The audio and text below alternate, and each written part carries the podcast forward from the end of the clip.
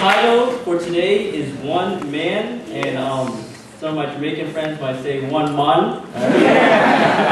Alright, and uh, we will be focusing on the one who is the reason why we're here today, and that's Jesus. Yes, there we go. Um, Many teenagers and a few teen leaders have some things they want, on their hearts they want to share.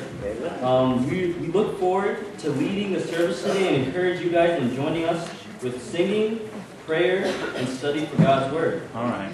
Now, here's um, some announcements from one boy.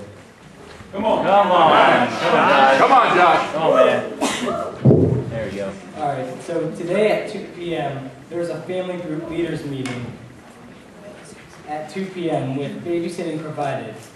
There will also be many Super Bowl parties in homes later on. Yes. On Wednesday, February 9th, the singles will meet here at 7 p.m. and the marrieds will meet by family groups and homes.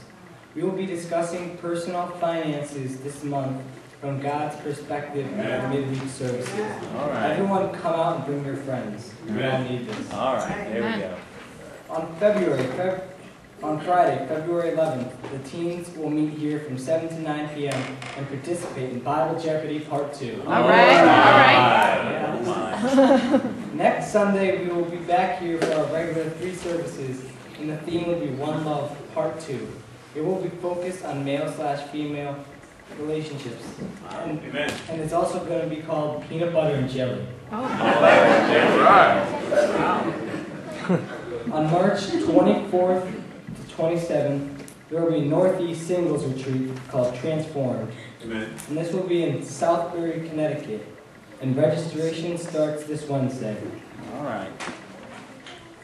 Lastly, please continue to register for the All New England Marriage Retreats at our website. See this information on your announcement sheet. The deadline for two of the three retreats is this Saturday. All right. Now Mitchell will lead us in a play. Come on, Mitchell. Come on, man. Okay. Come on, man. All right, let's bow our heads in prayer.